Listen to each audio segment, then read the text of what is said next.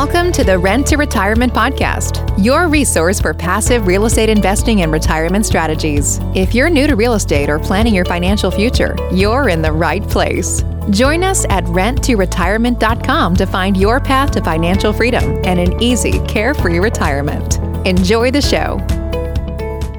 Hey, Rent to Retires, this is Adam Schroeder here, and today we are going to talk about what on earth is going on in the housing market because we are in an incredibly interesting time. You know, we're seeing mortgage rates spike. Obviously, the Fed's come out and talked about what they're going to do this year, raising rates one to one and a quarter points. And so naturally, the market has adjusted. And, you know, they talk about raising it over time, but I can pretty much guarantee you the market looked to that and said, you know what, we're just going to bake all of that 1.25% in now, and because we know it's coming. So let's get going with it. And so we have seen interest rates spike.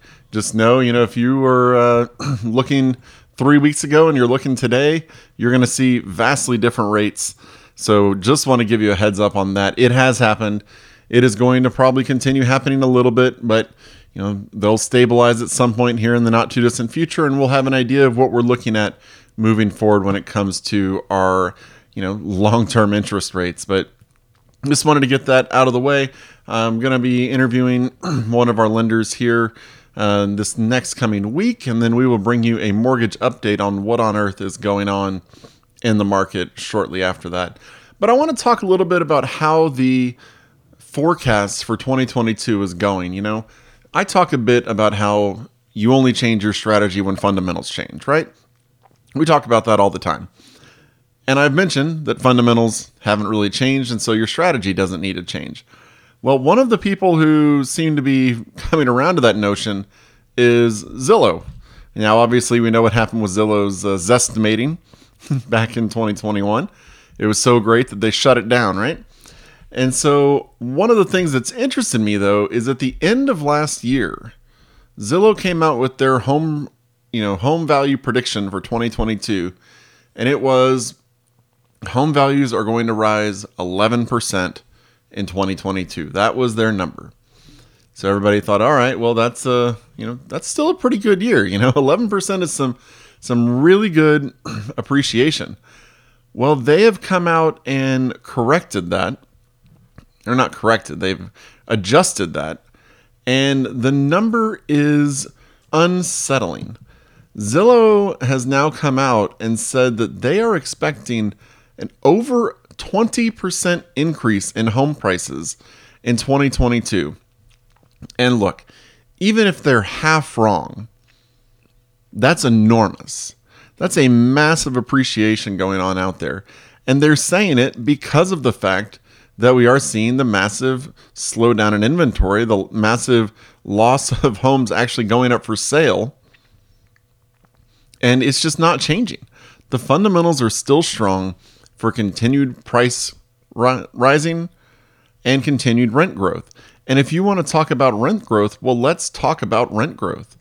There was a Redfin analysis of asking rents and home sales, and they pulled it from the MLS and public records and they found that a year over year change in average rent payments from January of 2021 to January of 2022 was a 15% rise in rents. 15% rise in rents. People, if you are not raising your rents on your tenant, you are doing yourself a disservice. there is a sit you need to evaluate the market around you and see what is happening because rents across the country, across the board, are rising. So please don't hamstring yourself just because you think, oh, my tenant is here. I don't want him to move. Guess what? You can raise the rent. They're not going to move because there is not a better option out there for them. You are providing them with a quality home in a solid neighborhood. They are not going to find a better home. And you deserve, because you own the property, to be at market rents. There is no obligation for us to undercharge them for their property. There's absolutely no reason to be doing that. You know, get in line with the market rates. And if you want to talk about why we're going to continue to see people being pushed into the renter pool, you know, I've talked before about how when we see mortgage rates rise, we see, you know, rents rise as well, more people pushed into the renter pool. Well, guess what? Year over year change in median home buyer mortgage payments from January 2021 to January 2022 went up 25%. 25%. So you have a 15% increase in rent and a 25% increase in mortgage payments. So, which one is going to become unaffordable first? You got it the home payments. And so, eventually, those people are going to have to shift over to the renters market because they're just not going to be able to afford the homes that they want. And so, they're going to start renting the homes that they want. Look, some people will lower their, you know, asking, you know, their willingness of what home to buy a little bit, but they're not going to lower it so much that they move into the next neighborhood class down. You know, if you have enough to afford, you know, rent in an A neighborhood and that's where you want to live, sure, maybe you'll go into a B plus, but you're not going to go into a B neighborhood or a B minus whenever you're looking at it. You're going to want to rent there. If you can afford to live or you want to live in a B neighborhood, you're not going to want to move into a C neighborhood. So you're going to either buy the home or pay the rent. And so if the home values go up too much, and they can't afford to buy in that neighborhood, guess what they're going to do? They're going to rent in that neighborhood because that's where they want to live. So the average rent in the US in January of 2022 was almost $1,900. So rents are going up astronomically across the country. I mean, in some places, um, Portland, Oregon was the number one market and we saw a 39% rise in rents there. Uh, all of the top 10 markets went up at least 30%. So, I mean, it's just, uh, it's booming out there, people. Just know that there is no reason not to be pushing your tenants for a rent increase because it's happening everywhere. Don't, don't hamstring yourself just because you think you're going to need to hold on to your tenant. So the median sales price across the country is 382,813. That is a 15.1% increase year over year. And the number of homes sold was down 7.5% year over year. And the number of newly listed homes has dropped almost 12% year over year. So that's what's really leading to those adjustments in the 2022 forecasts that we're seeing from companies like Zillow because they're seeing there's just not enough homes out there for people to buy. You know, you've got even if you don't have an increase in people looking for homes, you have a decrease in the number of homes they're looking at. So obviously your competition is going to lead to higher prices. But if you look at the median sales price, you'll see that $382,000 number is roughly what we're seeing on our valuations for our homes in Cape Coral in Florida with our new builds. I mean, we're buying them for, you know, 295 all in but they're being appraised around 400,000. So, you know, it might seem like a whole lot of equity going in and oh, is there much room for improvement and growth? Well, the answer is yes. I mean, they're barely above, you know, what, 4 or 5% over the median sales price in the country and we're in nice neighborhoods and a good market and a growing market with the population increasing. There's a whole lot of upward mobility there. You know, the markets that we're in, we're buying 150, 200,000 dollar rental properties yes, there's room for growth. I mean, sure, your appreciation isn't to, you know, I always tell people, I'm not expecting that another COVID bump like we saw, you know, 20% or 25%, but, you know, asking for another year or two of 10% growth is definitely not out of the realm of possibility. I mean, we are just in a market that if you want to get in and you can make the property work, you're going to be in for at least with everything we're seeing number wise, you're going to be in for a run of good of good situation of a good environment. I mean, it's just when there aren't enough homes being built and you can't build them fast enough and you can't build them cheap enough for the people to get in to act- actively do the rents, you're in a really really good solid place. So I want all of you to remember that as you're going around thinking, yeah, there's been a run up in price and now I'm worried about a collapse. Look, being concerned about a slowdown is one thing. A collapse, there is nothing going on in today's environment that is leading you towards you know, a collapse or a stop of things. I mean, it's not there. And also, you know, we talk about where we're looking. For the most part, we focus on suburbs, right? We don't look at the the downtown places where, you know, all walkable and riding the public transportation and all of that. And there was actually a study done where they looked at the numbers for what's going on in uh, in places that are car dependent versus transit dependent, and they actually found that from January of 2020 through the end of 2021, we saw an increase of 33% roughly in home value for car dependent versus 15.5% for transit dependent. So, look, being in the suburbs where we are, where we're looking, is a phenomenal place to be. I mean, you don't really want to get into the urban core because you're going to see higher prices to begin with, and you're not dealing with tenants who tend to stay as long. I mean, I don't know if y'all heard in one of the recent YouTube videos I did, but I looked into some numbers of how long people stay. And when you can get your tenants to sign their first lease renewal, on average, tenants stay in a single family home for roughly seven years. Seven years. Granted, that's not going to be every single tenant you have. But once you get them to sign that lease renewal, when they stick around for a second year, they're going to stick around for three, four, five more often than not. Obviously, when you get into multifamily, it gets to about two and a half years. But when it comes to your single family home, people want to live in the suburbs. We're seeing the price growth the highest in the suburbs. We're seeing the population boom in suburbs. I mean, you might look at some markets and say, you know, oh, why would I want to invest in that market? It's, you know, a decreasing population. And that's because that's just the urban core. When you look at the surrounding areas, let's take a look at Birmingham. It's a perfect example. Birmingham, Alabama is a good market to invest in. We we operate in Birmingham. We don't have anything there at the moment, but we operate in Birmingham. If you look at just the numbers of the city proper, you'd see a slight decrease in population from one census to another, and it looks bad, right? Because we want to be in areas where the population is steady or increasing. Now, their population only dropped about 1%. But then you look at the suburbs. I mean, I think the Birmingham area lost maybe like 20,000 people or something like that, you know, in the census.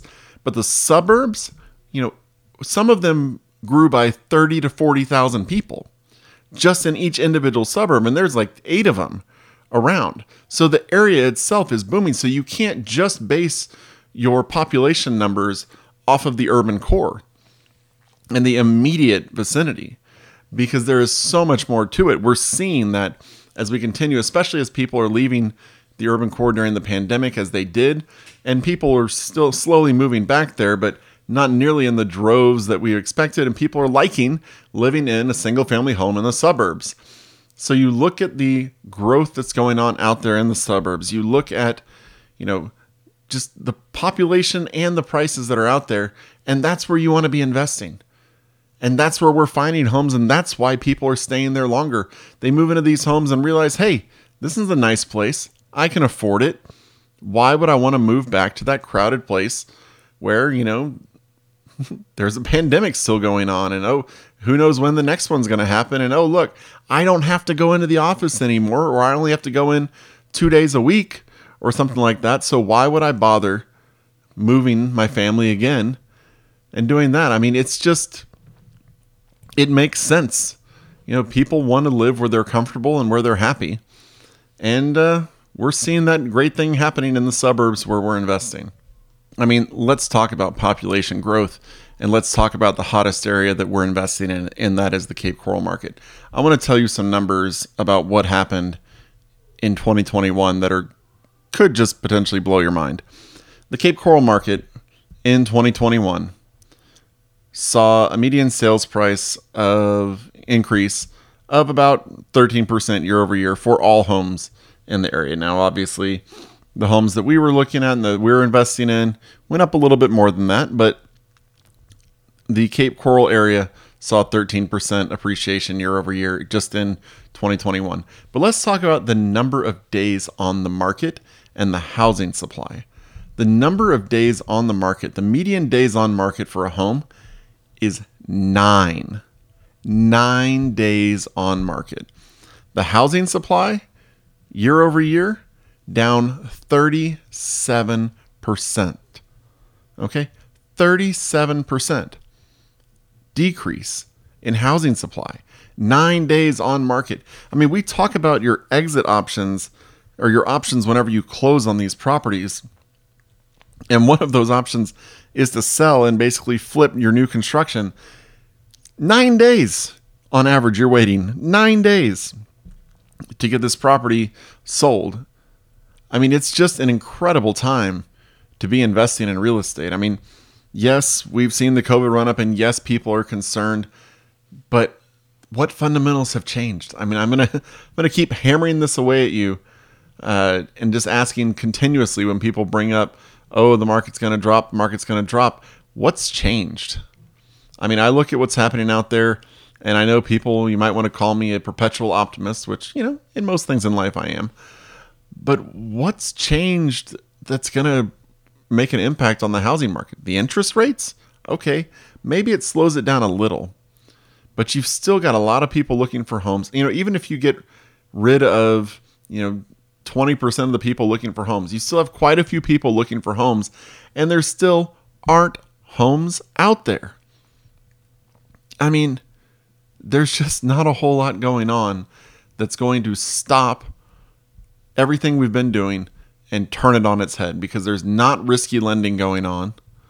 There's not a massive influx of properties coming available like we saw in the early 2000s whenever you were seeing you know over 2 million homes a year being built you know and loans being given to people who just said yeah sure i have a job that pays $100000 and they'd be like oh i believe you. Here's your loan. That's not happening. So none of the things that happened before that caused this massive crash that hurt us for you know years and years to come none of that is happening. And yet we're in a really good environment. So don't just be afraid because prices have gone up.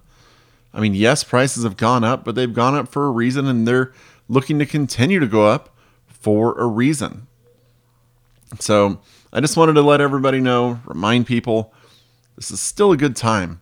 I mean, just run the numbers. Every time I talk about properties, I say it's a mathematical equation.